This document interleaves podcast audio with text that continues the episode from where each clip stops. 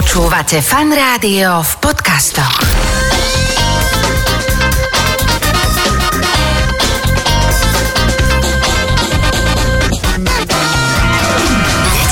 talk show so Šarkanom.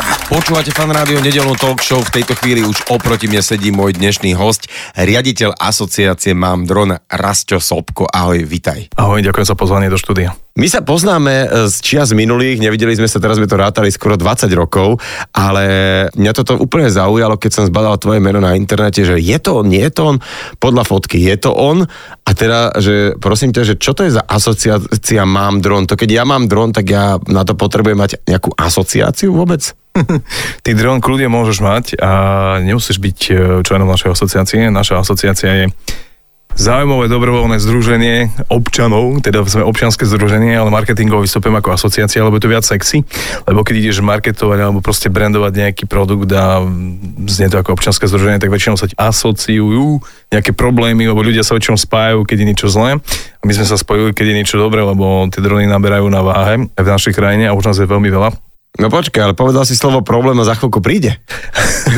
Tak problémy nie sú, sú iba riešenia. No a na tú tvoju otázku, že či potrebujú asociáciu, tak v podstate aj našou rolou, alebo prečo tu sme, je to, že nejakým spôsobom integrujeme celú tú komunitu ako hobby, tak profi, ktorá je už naozaj dosť veľká, a aj díky za priestor, že to môžeme o tom trošku dnes hovoriť. No a za druhé, vedieme tých pilotov k zodpovednému správaniu sa vo vzdušnom priestore. Lebo ty, keď si s tým dronom v tom vzduchu, tak si účastní vzdušného priestoru, teda leteckej premávky, a dron nie je hráčka. No a toto je celé taká sranda, lebo dron, ako každý z nás už videl dron aj v nejakej takej, že na dovolenke, tam si niekto lieta, točí, alebo niekde aj tuto po meste sem tam zbadáš nejaký dron, alebo fajn, točia sa videá, tak je to krásne z toho dronu, lebo inak by si to nenatočil. Ale mne to prišlo celé také jednoduché v tom zmysle, že však kúpim si dron na hoci ktorom internetovom portáli, ktorý je milión, máš tam aj milión dronov. Samozrejme, také tie známejšie sú známejšie, ale ja si to môžem kúpiť len tak, že nepotrebujem k tomu nič, žiadne oprávnenie, len tak si to, mi to príde domov, ale používať to len tak nemôžem. No, to je taký ten paradox z dnešnej doby, lebo vlastne ten trh je voľný, ty si môžeš kúpiť čo chceš v rámci dronov, akýkoľvek dron chceš, odkiaľ chceš, či je to nejaký internetový shop, alebo je to nejaký oficiálny distribútor, ktorý má zastúpenie v našej krajine. Takže tých možností neurekom, potrebuješ akorát peniaze, to je všetko. Ale ten problém začína vtedy, keď ten dron chceš začať používať, lebo zober si, to máš ako auto. Hej. Predstav si, že chceš jazdiť a nemáš vodičak, ale kúpiš si auto, lebo na to máš. A potom prídeš na auto, pozrieš si nejaké dvojhodinové video a zrazu ideš o 2 hodiny na cestu, lebo si kúkol video a áno, viem jazdiť. Hej. To tak nie je. No to tak nie je, lebo musíš absolvovať nejaký výcvik v autoškole, musíš stráviť skúšky. Dobrý príklad, že vlastne auto si naozaj môže kúpiť hoci kto, hoci kedy. Tam sa neskúma, že či na ňom ten človek bude jazdiť, môže ho mať len tak akože vo dvore. Tak, a už keď ho chceš používať, tak už proste musíš mať vodičák, musíš mať nejaké technické oprávnenie na tú jazdu, že to auto musí byť spôsobilé. No, toto napríklad, keď porovnám s dronmi, pravidlá, že ako ho používať. Tak, presne tak. Tá cestná premávka má svoje pravidlá, nejaké križovatky, svetelné značky a tak ďalej. Jednoducho musíš mať nejakú informačnú výbavu, aby si sa na tú cestu mohol vydať. Sú aj kaskadéri, ktorí proste akože sa vydávajú bez toho, aby mali nejaké skily, ale tak tých je veľmi málo. No, v našom tom dronovom prostredí je to presne opačne. Že ty si ten dron môžeš kúpiť a keď dostaneš chuť, tak ideš si lietať. Ale to je ten problém, pretože málo kto uvažuje nad tým, že budem vedieť lietať, aké sú pravidlá, do akej výšky môžem lietať, do akej vzdialenosti môžem lietať, môžem tu, kde som, lietať, alebo nemôžem lietať, spôsobím tým niečo, nespôsobím.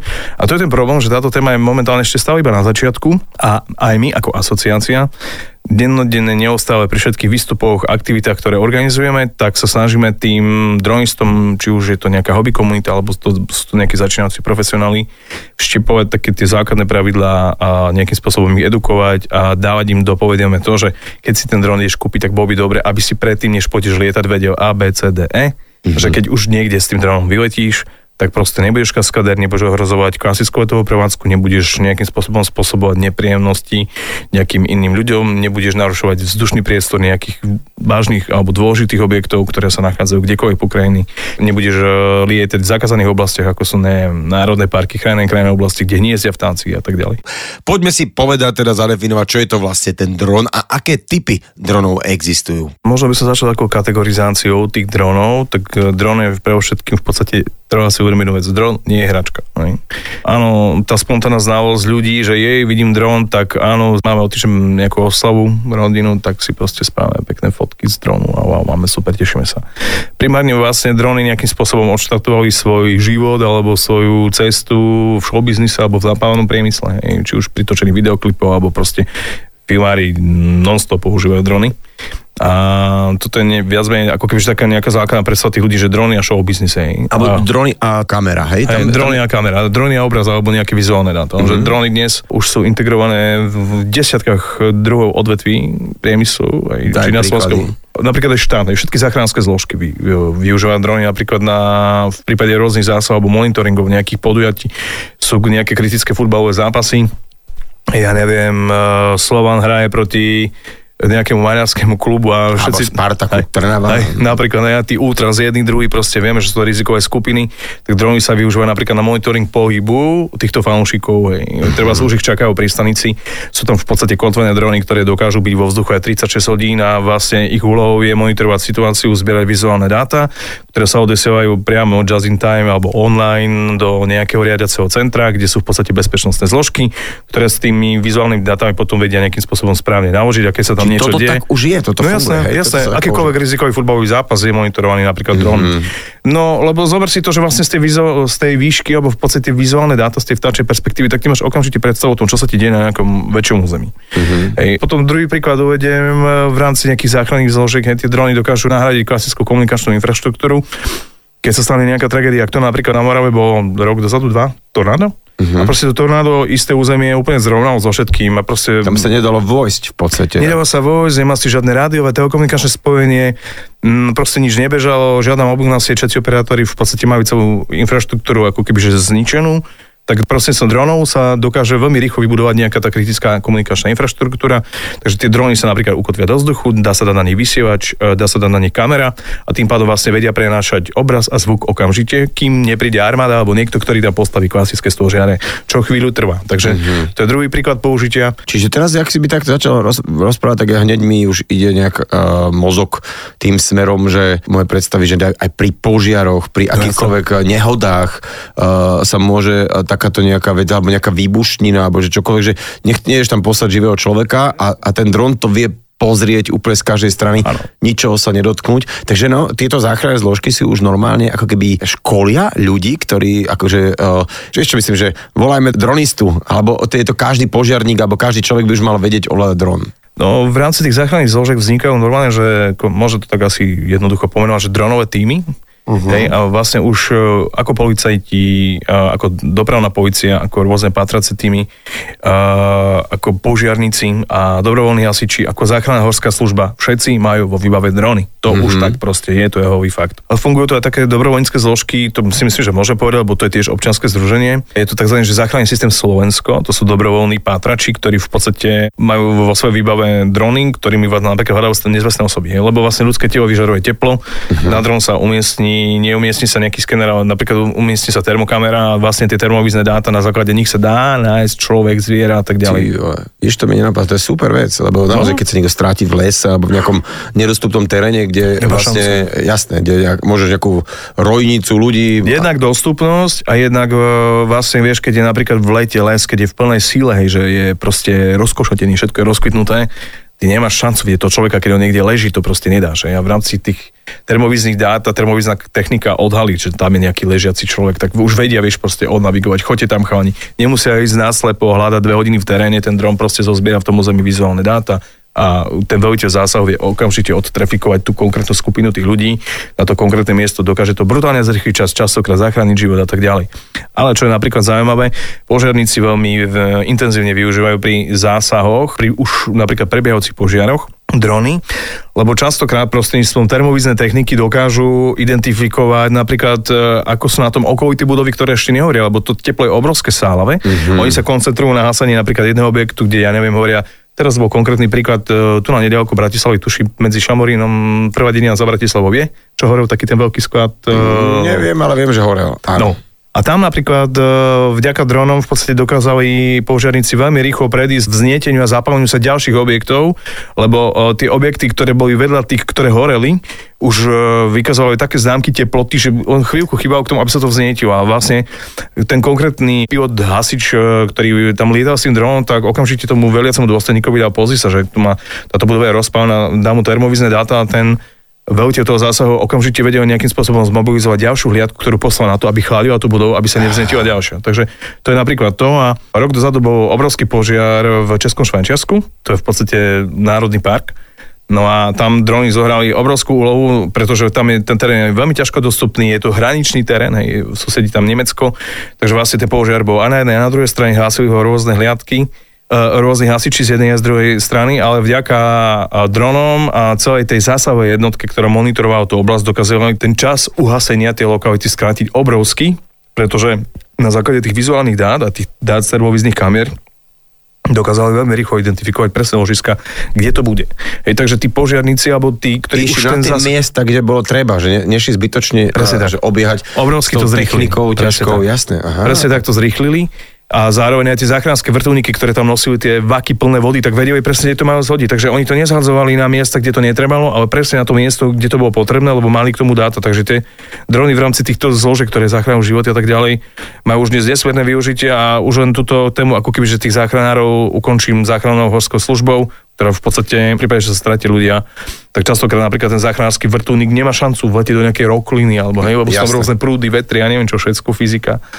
Takže aj to ohrozovanie vlastne, že oni by sa mohli... Jasné, takže proste dron dokáže odhaliť naozaj na veľké vzdialenosti a s veľkými presným rozlišením konkrétneho človeka, kde sa nachádza. A napríklad dronmi sa meria aj snehová pokrývka, že dnes už nechodí žiadny krakon, že 3-metrová pavica pícha do snehu a večer zavolá aj na SHMU.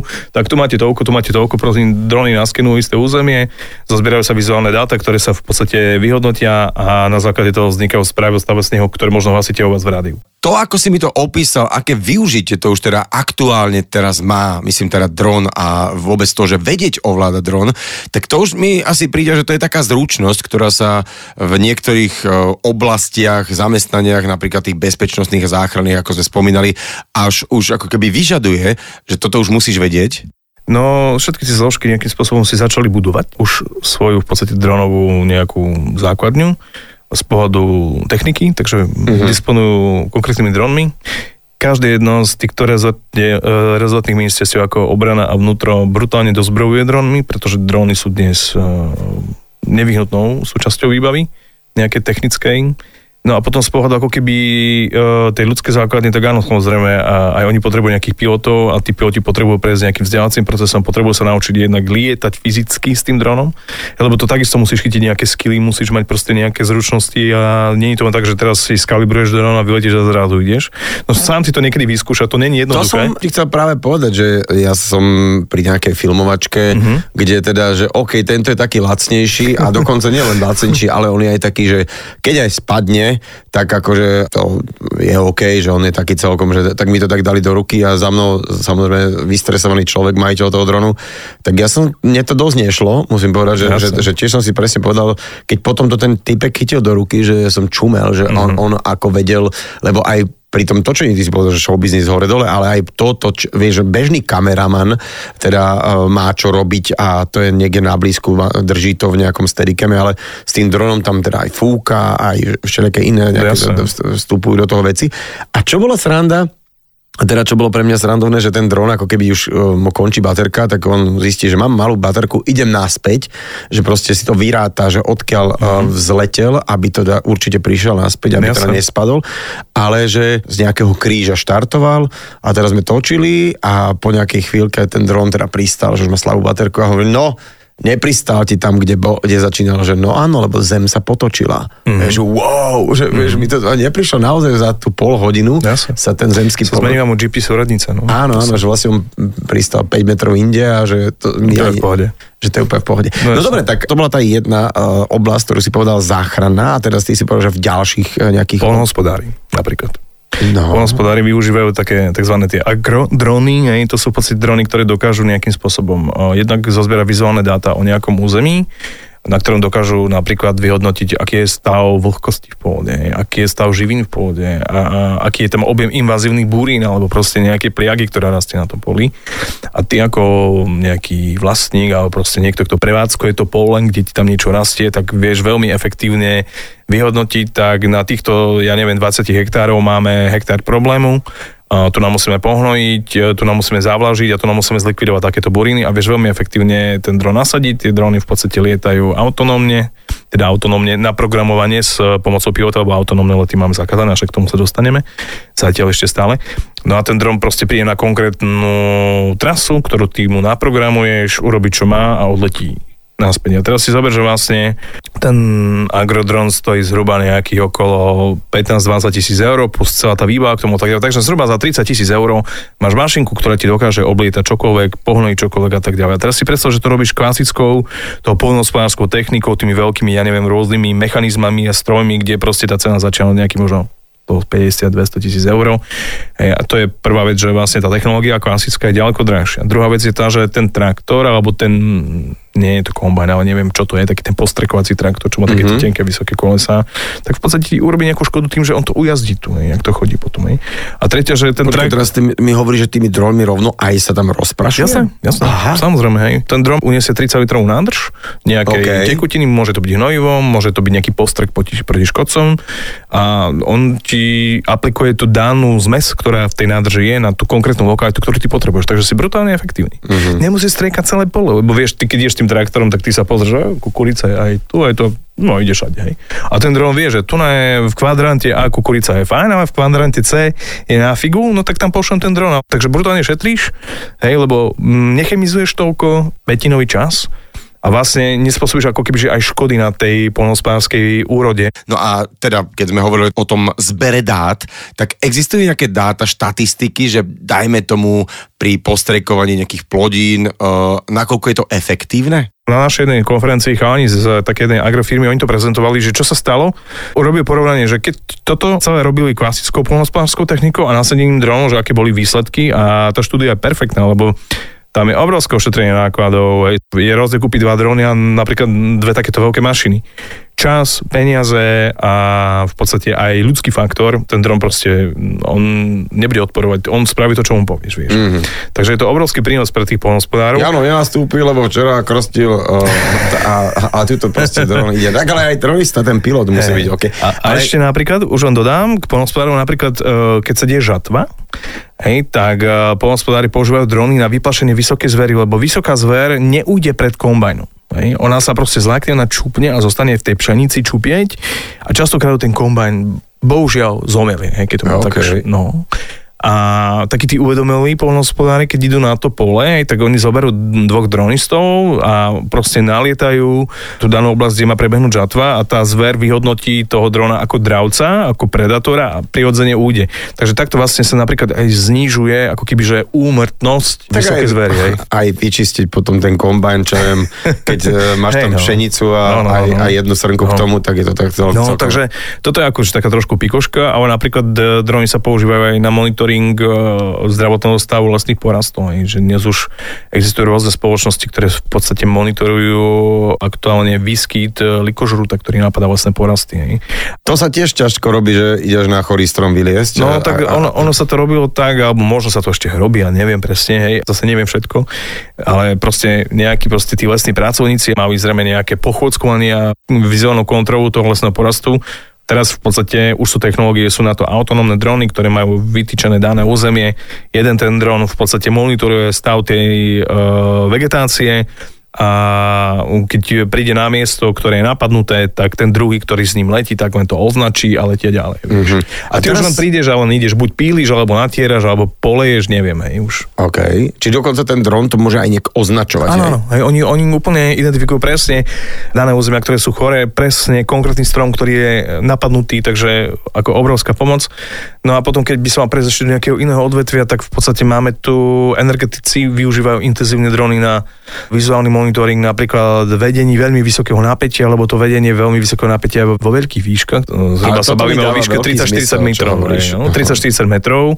A to je brutálne efektívne. Teraz si zober, že napríklad tie distribučné spoločnosti, ktoré to sú štátne firmy, ktoré prevádzkujú distribučnú sústavu, je Východoslovenská, Stredoslovenská, Západoslovenská. A teraz zober, že každý z nich potrebuje nejakých tých technikov. A teraz máš na tom, ja to poviem na príklade Východoslovenskej distribučnej, lebo videl som ich prezentáciu na našej konferencie, napríklad oni majú skoro 2000 km vedení veľmi vysokého nápätia, to je x neviem koľko stoviek stožiarov.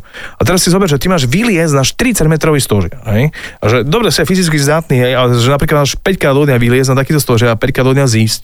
Jedna vec. Druhá vec, že teraz ty na ten stožiar vylezieš v akomkoľvek nejakom priateľnom počasí, teraz musíš zozbierať nejaké dáta o tom stožiare, o tých pripojeniach, ktoré tam sú a proste všetky tie spojky, ja neviem, jak sa volajú tie súčiastky. Pofotiť to, áno, lebo oni sú povinní robiť kontrolu týchto vecí, že či to je v poriadku a teraz ideš dole. A ja neviem, no nech spraví taký macher, no nech spraví 10 stožiarov za deň, hej, akože to není sranda. Ešte ostaňme chvíľku pri tých stožiaroch vysokého napätia, čo sme sa rozprávali. Takže v čom dron uľahčuje prácu pri už samotnej kontrole stožiarov? Je tam veľmi vysoké napätie a napríklad stávajú sa také veci, že častokrát týchto chalani, ktorí vlastne musia mať splnené kritéria nejakej energetickej výbavy, musí mať licenciu na výškové práce, na neviem aké práce, takže to je brutálne kvalifikovaný človek, ktorý zároveň musí byť aj fyzicky zdatný, lebo vyškrab sa na 40 metrov stožar len tak, teraz dáš druhýkrát, no tretíkrát už to asi nie je také easy. Takže teraz v podstate ako keby, že nový ekvivalent alebo nová alternatíva tejto práce je, že vlastne príde operátor dronu, ktorý nejakým spôsobom príde na danú lokalitu, ktorú potrebuje skalibrovať, naštartuje dron, dron sa skalibruje, dron vyletí, daný operátor dronu urobí konkrétne územie, ktoré potrebuje, zozbiera vizuálne dáta, ktoré sa odošlo na nejaký dispečing to vyhodnotí a majú urobenú kontrolu. Neuveriteľne efektívne, úplne perfektné a napríklad oni tie drony takisto používajú aj na likvidáciu invazívnych rastlín, lebo ako máš ťahané tie vedenia vysokého napätia, tak tam je tzv. Ochranné pásmo a to teraz neviem, či nepoviem, ale myslím, že si dobre pamätám, on má 30 alebo 25 metrov. Jak máš to je kvôli tomu, jednoducho to tak nejak musí byť, to je nejaké nariadenie, nejaký predpis. No a oni, tie ochranné pásma, ako sú tie vedenia, to možno aj keď niekedy cestuješ autom a vidíš, že zraz vlastne tam, kde sú stožiare veľmi vysokého napätia, tak je to ako keby, že vyrúbané. To, ale to nie je, že niekto si to povedal, to je proste predpis, tak to musí byť. No oni tým... Tak áno, lebo tam môže nejaký strom rýchlejšie rastúci zhodiť to vedenie. No a oni napríklad drónmi ošetrujú tie porasty a takto ničia napríklad invazívne rastliny, hej, rôzne druhy tých búrí, a neviem všetkých tých krov, ktoré tam potom obrastajú tie vedenia, lebo oni proste potrebujú, aby to bolo pekné, čisté, aby mali k tomu nejakým spôsobom dosah a dostup. Takže aj na to napríklad energetici využívajú drony, alebo zároveň plynári napríklad využívajú drony na monitoring úniku, potrebujú úniku plynov, lebo ten dron na základe nejakej snímacej techniky, ktorá sa na neho osadí, tak vie to urobiť z výšky veľmi rýchlo, veľmi efektívne a veľmi presne. Ako teraz si predstav, že máš kontrolovať nejaký únik a teraz tí konkrétni pracovníci to majú skontrolovať, no nemajú šancu. Ten dron je teraz akože tých exteriérnych vecí, ktoré je asi či priehrada, čokoľvek, že kam sa veľmi asi ťažko dá dostať. Vodohospodári, samozrejme. Áno, takže dobre. A teda daj ešte nejakú ďalšiu oblasť, ktorú sme tak nespomenuli, kde teraz je vojna a veľa sme počuli, že ten tank alebo hento, že zničil a bombu, že odniesol dron. Jasne. Čiže takto sa využíva takisto aj na takéto úvodzovkách zlé účely, že účely aj to, že ten dron sa vie dostať tam, kde by sa teda asi bežne nejaký vojak nedostal, nejaké územie. No, drony robia ako dobré, tak aj nie dobré veci. A konkrétne to vidíme vlastne u nás veľa u susedov beží pomerne obrovský vojnový konflikt, ktorý je proste strašný.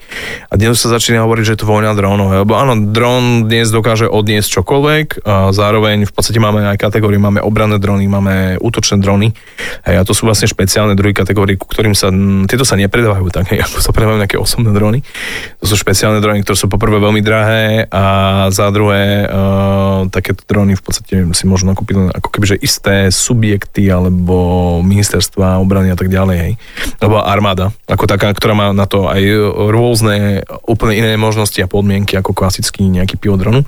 No a na druhej strane presne, ako si povedal, že ten dron dokáže odniesť rôzne veci od nejakých zariadení alebo technických prostriedkov, ktoré sú určené na zber nejakých vizuálnych dát alebo termovíznych dát až po istý druh nákladu. No a potom tu máme ďalšiu kategóriu, máme tu delivery drony a napríklad je tu jedna spoločnosť, ktorá už vlastne funguje v tom delivery segmente a potom delivery trhu a funguje na niekoľkých kontinentoch, v Európe, v Helsinkách a potom sú silní v Austrálii a v Amerike. A oni ti robia takéto jednoduché delivery food and beverages, napríklad prídeš domov, ja neviem, po práci, po koncerte, hej, a chceš zistiť, že ti niečo chýba, otvoríš si svoj mobil, otvoríš si ich appku, vyťukáš si tovary, ktoré chceš, zaplatíš a ja neviem, do nejakého času, 15-20 minút ti to ten dron prinesie. Dron ti prinesie, hej. Áno, to ti prinesie. A je to spoločnosť, ktorá zároveň vyrába doručovacie drony. To sú také špeciálne, ale to je typ dronu, ktorý ti donesie potraviny, hej. Máme, že pizza, akože... Za minulý rok vybavili 345,000 objednáv. Ty vole, takže toto bude asi navzdostupné. No a to si zober, že to začína. Mm-hmm. A to si zober, že sa to celé rozbehne, tak to proste bude brutálne. Takže to sú doručovacie drony. Potom si tu zober, že obrovský trh, ktorý sa otvorí, keď bude legislatíva v poriadku, bude to umožňovať, tak všetky doručovacie spoločnosti už dnes majú obrovský dopyt zo strany zákazníkov na doručovanie drónmi a to last mile delivery je obrovská príležitosť obchodná, veľký trh, ktorý sa bude neuveriteľným spôsobom rozvíjať a potom to máme tzv. Critical delivery, to sú napríklad orgány, to je krv, alebo proste čo proste potrebuje sa veľmi rýchlo dostať z jedného bodu do druhého a na to sú drony úplne ako stvorené. My sme sa rozprávali doteraz o takých tých využitiach úžasných, bezpečnostných, záchranných zložkách v poľnohospodárstve, no ale ako sa dá pozerať na tú odvrátenú stranu, že dron môže niekto zneužiť, môže ku mne priletieť, natočiť ma, prípadne ma nejak, ja neviem, zraniť, alebo ako je to ošetrené? Treba povedať, že my v našej krajine máme prijatý nejaký rámec pravidiel, a istý objem legislatívy, ktorý zatiaľ není v takomto celom a plnohodnotnom objeme, ako je to v ostatných krajinách Európskej únie. Nemáme tu zatiaľ vytvorený nejaký národný registračný systém, ale na všetko sa pracuje a pevne veríme, že táto situácia sa o chvíľku zmení a bude to ako kebyže bez problémov. A to národný registračný systém, aby som si to rád, to je presne ako s tými autami. Ty si môžeš kúpiť síce auto a postaviť si ho na dvor, ale keď chceš na ňom teda ísť, musíš mať značku. A aby si mal značku, tak potrebuješ mať trvalá poistku a tak ďalej, a tak ďalej, a tak ďalej. Čiže... Presne tak, jak si to povedal. Čiže tým pádom aj ty si viackrát povedal slovo pilot. To ma tak celkom zarazilo, že pilot to asi predstavujem, že sedí v uniforme niekde si, v kokpite a tento pilot sedí v kancelárii alebo kdekoľvek, takže napriek tomu, že on sa teda fyzicky nezúčastňuje toho letu, tak je to bráne, že je to pilot, ktorý má takisto aj svoju zodpovednosť. Jasne, ty keď proste prevádzkuješ dron a s ním lietáš, je iné, keď je to autonómny let, alebo je to let, ktorý v podstate ty ako pilot ovládaš. No, v každom prípade, alebo takto by som to začal. Môžeš s dronom lietať a nemusíš byť ako kebyže profesionálny pilot. Potrebuješ vedieť nejaké základné informácie, ako sa máš pohybovať a správať vo vzdušnom priestore, ktoré môžeš napríklad získať od nás ako od asociácie. Keď chceš s dronom vykonávať akúkoľvek komerčnú činnosť a v podstate brať za ňu nejakú odplatu, to znamená, že fakturuješ, tak už si povinný mať tzv. Licenciu pilota na diaľku, to sa takto volá, a musíš zvládnuť nejakú teoretickú časť, musíš zvládnuť praktickú časť, tieto skúšky sa potom robia na dopravnom úrade, teoretická beží online, praktickú proste prídeš, dohodíš si so skúšobným komisárom konkrétnu lokáciu, je ich tu niekoľko, myslím si, že 3 alebo 4, dohodíš a ten ťa odskúša, že či s tým dronom proste vieš alebo nevieš lietať. Mm-hmm. Na to, aby si toto vedel podstúpiť, tak sú na to také spoločnosti, áno, presne tak, kde ťa pripravia teoreticky a prakticky a ty proste ideš hotový vojak už, z nevojaka spravia vojaka, a ty ideš na tú skúšku a tú skúšku potrebuješ spraviť. Keď tú skúšku spravíš, tak dopravný úrad ti vydá tzv. Droničák a môžeš vykonávať komerčnú činnosť s dronom. Čiže to isté, čo si povedal, či už by som sa venoval poľnohospodárstvu, alebo či by som bol v nejakej záchrannej zložke, alebo ja neviem, doručoval nejaký balíček, tak v každom prípade, keďže to robím ako keby ako prácu, tak musím mať ten droničák. Takže, ale to mi dáva akože zatiaľ úplne zmysel. Mm-hmm. No a jedine, čo v našej krajine nemáme nejaký ako kebyže národný register, ale aby som to vedel vysvetliť, lebo to je pomerne náročná téma obsiahnuť celú tú legislatívu a toto není legislatívna relácia. Ale len v krátkosti poviem, na Slovensku sa odhaduje, že tu máme zhruba nejakých 25,000 pilotov dronov. Akože to je dosť za mňa? Akože... Je to dosť, ale je to stále maličko oproti tomu, čo nejakým spôsobom o chvíľku príde, ale čo chcem povedať, že vlastne nemáme tu k dispozícii nejaké oficiálne dáta, toto sú dáta, ktoré vznikli na základe nejakých prepočtov podľa toho, čo sa deje v Českej republike. A z celkového tohto počtu, ktorý sa tu odhaduje, tak my ako asociácia máme pod palcom necelých 6,000 pilotov dronov a prečo to hovorím, je to, že 6,000 dronistov na Slovensku používa našu aplikáciu. Naša aplikácia nie je komerčný produkt, je to voľne stiahnutelná aplikácia a pre oba operačné systémy. Je to user-friendly, stiahneš, zaregistruješ sa, dáš svoj e-mail, svoj mobil, pre ti notifikačná SMS, kde ti príde kód, ten zadáš do apky a fičíš. Tá aplikácia, aký je význam a zmysel? Tá aplikácia, keď ju používaš, tak vlastne napríklad ideš niekde lietať, vyžiadaš si letovú zónu a dostaneš informáciu ako pilot dronu, že či v danej lokalite, kde si si požiadal o letovú zónu, môžeš alebo nemôžeš lietať. Aha.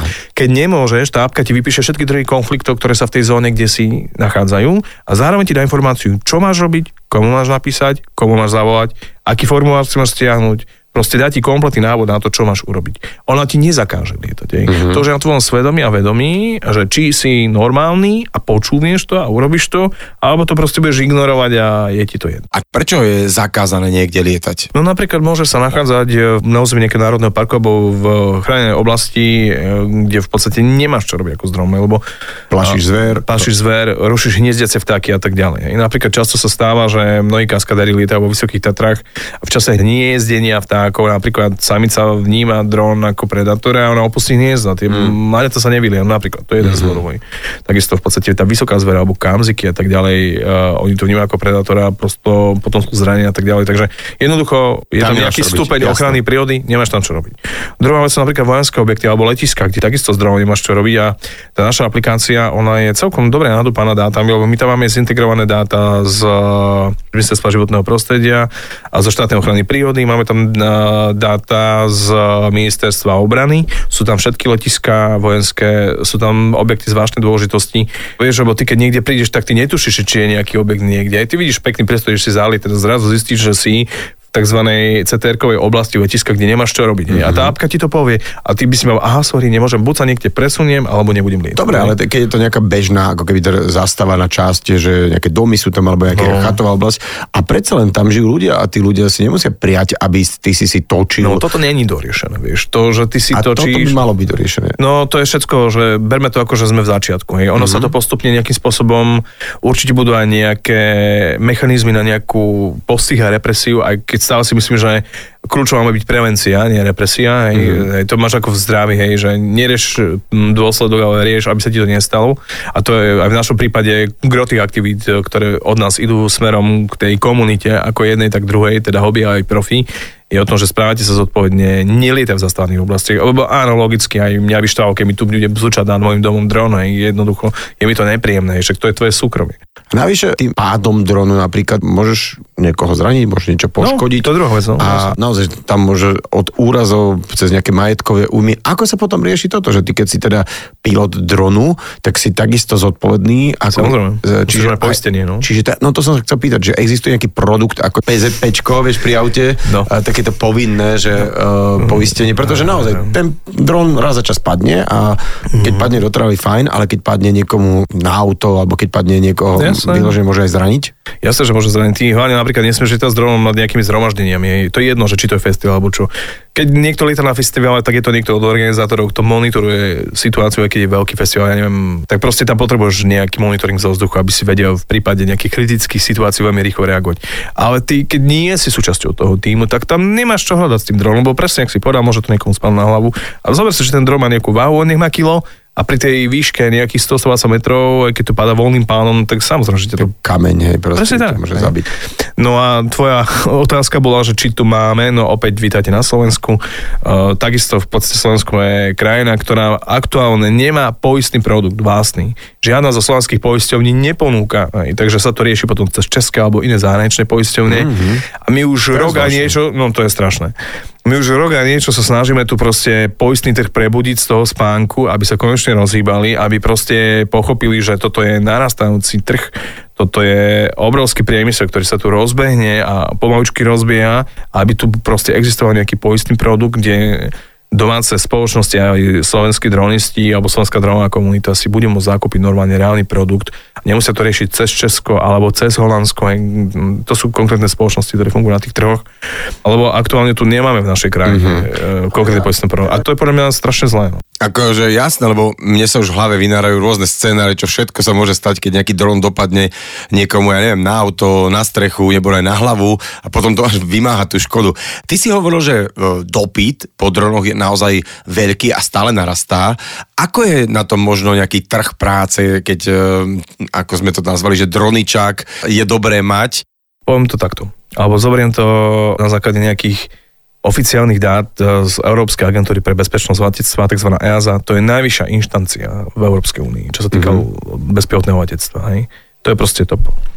Na základe ich dát, ktoré vlastne boli zverejnené, tak do roku 2035 by malo v priestore Európskej únie vzniknúť 155,000 nových pracovných miest. To je obrovský počet. Mm-hmm. Takže a táto vlna doletie na Slovensku, či chceme, či nechceme. Čo sa týka ako keby, že nejakého objemu, ako sa nám zaplní vzdušný priestor, tak do roku 2040 by v európskom vzdušnom priestore alebo v českých krajinách Európskej únie sa malo vyskytovať zhruba nejakých 7 miliónov dronov a z toho 400,000 by malo byť nejaký ako keby, že biznis alebo priemyselné drony. To je obrovská masa. A teraz si zober, že to je všetko vo vzduchu. Teraz tomu potrebuješ nejaký systém, nejaký manažment, nejaké riadenie, nejaké miesta odletov, miesta príletov. Teraz napríklad veľkou kategóriou, ktorá sa bude rozvíjať, budú v podstate cargo drony alebo nákladné drony. Už teraz existuje taký jeden pokusno-priemyselný vzdušný koridor, kde sa vlastne testuje prevádzka a presun tovarov z bodu A do bodu B vzduchom. Takže aj ten trend dostať z kamionu a siesť všetko do vzduchu. Že to si možno nevieme predstaviť. Že... Čiže keď sme videli také, že ten Piatý element, ten film, že, áno, že vlastne tam všetko lietalo, že to za chvíľku asi aj bude, za možno pár desiatok rokov, ale teraz možno aj skôr, to je celkom rýchlejšie. To technológie existujú. A to má teda, že koľko taký dron, že uvládza, bože, aká je taká bežná, lebo helikopteru si viem predstaviť. Helikoptera je také trošku iný dron, ale predsa len má to vrtulu a teraz svoje také helikoptery, kde sú 4 vrtule a už to vyzerá jak dron, len tam teraz sa ďaluje. A teda ten bezpilotný, teda ten dron, koľko on tak akože zdvihne už dnes taký komerčný? Na našej konference sme mali teraz zástupcu jednej spoločnosti, ktorá tu nemôžem menovať, ale to jedno je to v podstate spoločnosť, ktorá je jedna z najväčších logistických firiem na svete. Oni sa spojujú s druhou spoločnosťou, ktorá sa venuje výskumu a vývoju a výrobe nákladných dronov. Asi pred 4 alebo 5 mesiacmi sa urobil historický prvý let takéhoto dronu v Hamburgu. Ten dron štartoval z nejakého priestranstva, do toho dronu sa naložila jedna paleta, na tej palete bolo 250 kg.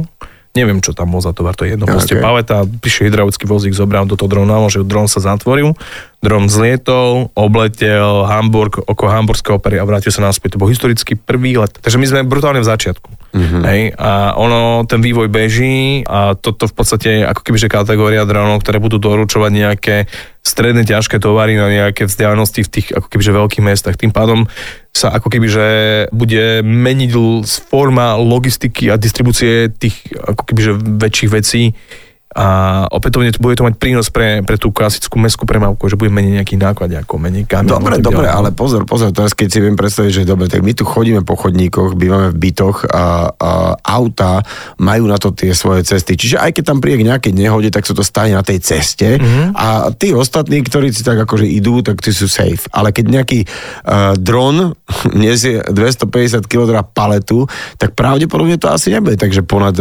bytovky a ponad... Budú koridory, vieš, Čiže tam jasné, také, kde tí ľudia sa nevyskytujú. Jasné, samozrejme. To bude mať opätovne svoje nejaké pravidlo. Presne, ak cesta previeš aj za autom nejdeš, aj teraz si pred domom si povieš, idem cez tento kopec a potom cez túto dolinu. Dobre, ale je taký nákup, keď si teda objednám, že pár nejakých lahváčov, pizzu a niečo a teraz mi to majú doniesť, tak asi sa nevyhnú nejakej zastávanej nejakej oblasti. Čiže na to sa myslí. Aj keď mi teda sixpack padne na hlavu, by mi ma to celkom vyrušovalo. Čiže toto je tiež taká vec komplikovaná.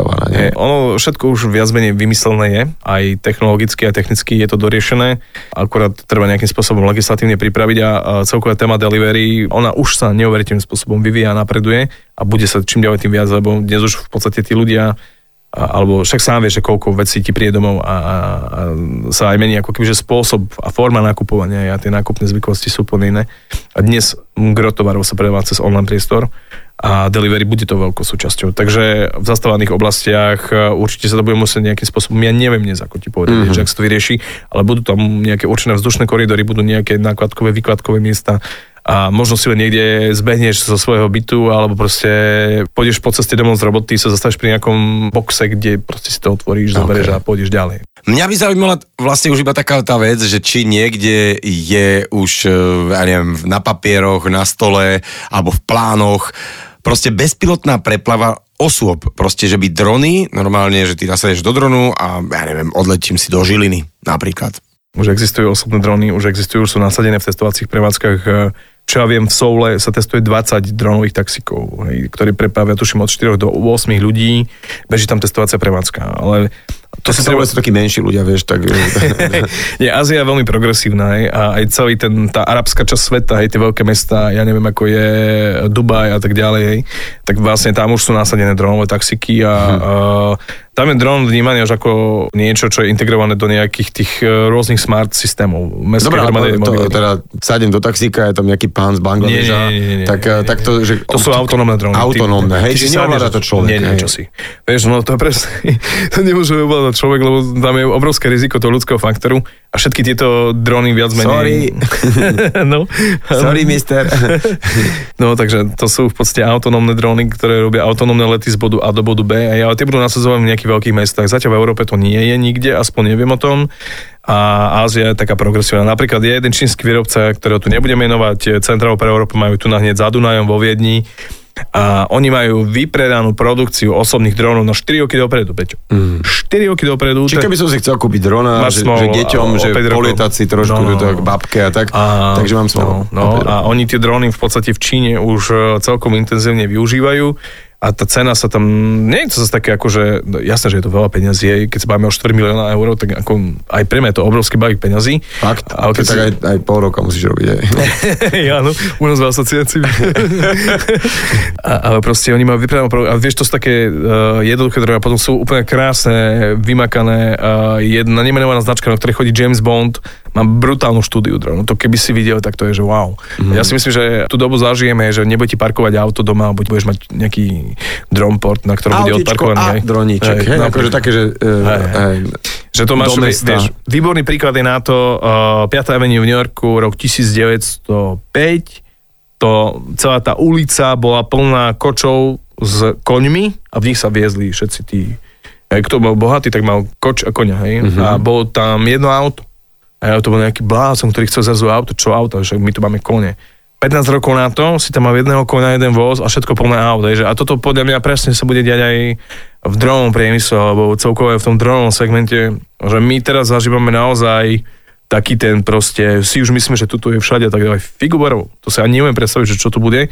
A možno keď sa tak stretneme o 10 rokov opäť, že nás nejak spojí relácia. No, tak dojdeme na dronoch. Akože, alebo sa stretneme na nejakom dronom... Kde parkuješ? Sa stretneme na nejakom dronovom festivále, budeš moderovať z dronu. Bude parkovacia politika pre drony a budú im lepiť nálepky, že zle parkujú. Vieš, no, je to dosť možné, takže ono si to treba predstaviť. Neparkujte proste z náchodníku tie drony. Hej. Čo by som chcel ako kebyže odkázať aj poslucháčom, ktorí toto počúvajú, že... Alebo primárna väčšina ľudí si dron spája s nejakou rodinou oslavou, s peknou fotkou z neba. Áno, ale to už je dávno preč. Hej, dnes tie drony proste naozaj sú integrované do rôznych odvetví priemyslu, hospodárstva, záchranných zložiek. Máme tu niekoľko desiatok kategórií. Ešte som napríklad zabudol na tzv. Cargo drony, ktoré napríklad v husto zastávaných oblastiach dokážu vyniesť napríklad antén. Áno, víš, takúto vec, že také praktické veci, kde proste nemôže preletieť alebo priletieť klasická helikoptera, ktorá tam niečo donesie, lebo je to ustávaná oblasť, hlavne v Ázii napríklad. A takýmito dronmi sa napríklad hasia výškové budovy, hej, v tých všetkých mrakodrapových zónach, centrách a tak ďalej. Lebo víš, ako tam dojdú tí požiarníci a teraz tak ďalej, proste dron príde, má v sebe kvázi pištol, ktorú prestrelí to sklo a do tej zóny, kde to horí, tak tam v podstate padne nejaká vec, ktorá to udusí alebo ja neviem, či to je nejaký dusík alebo niečo, to už neviem, hej. Dusík. Logicky by mal dusík, neviem teda. Proste tie technológie už sú. Kyslík by byť kyslý napríklad.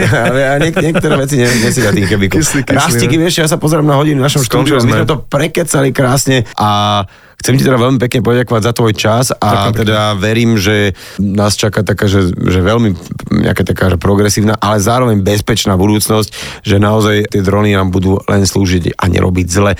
Rasto Sopko z asociácie Mám dron bol mojím hosťom dnes v nedeľnej talk show vo Fan rádiu. Ďakujem pekne za pozvanie a priatelia, dron je hráčka, myslíte na to. Pekný deň.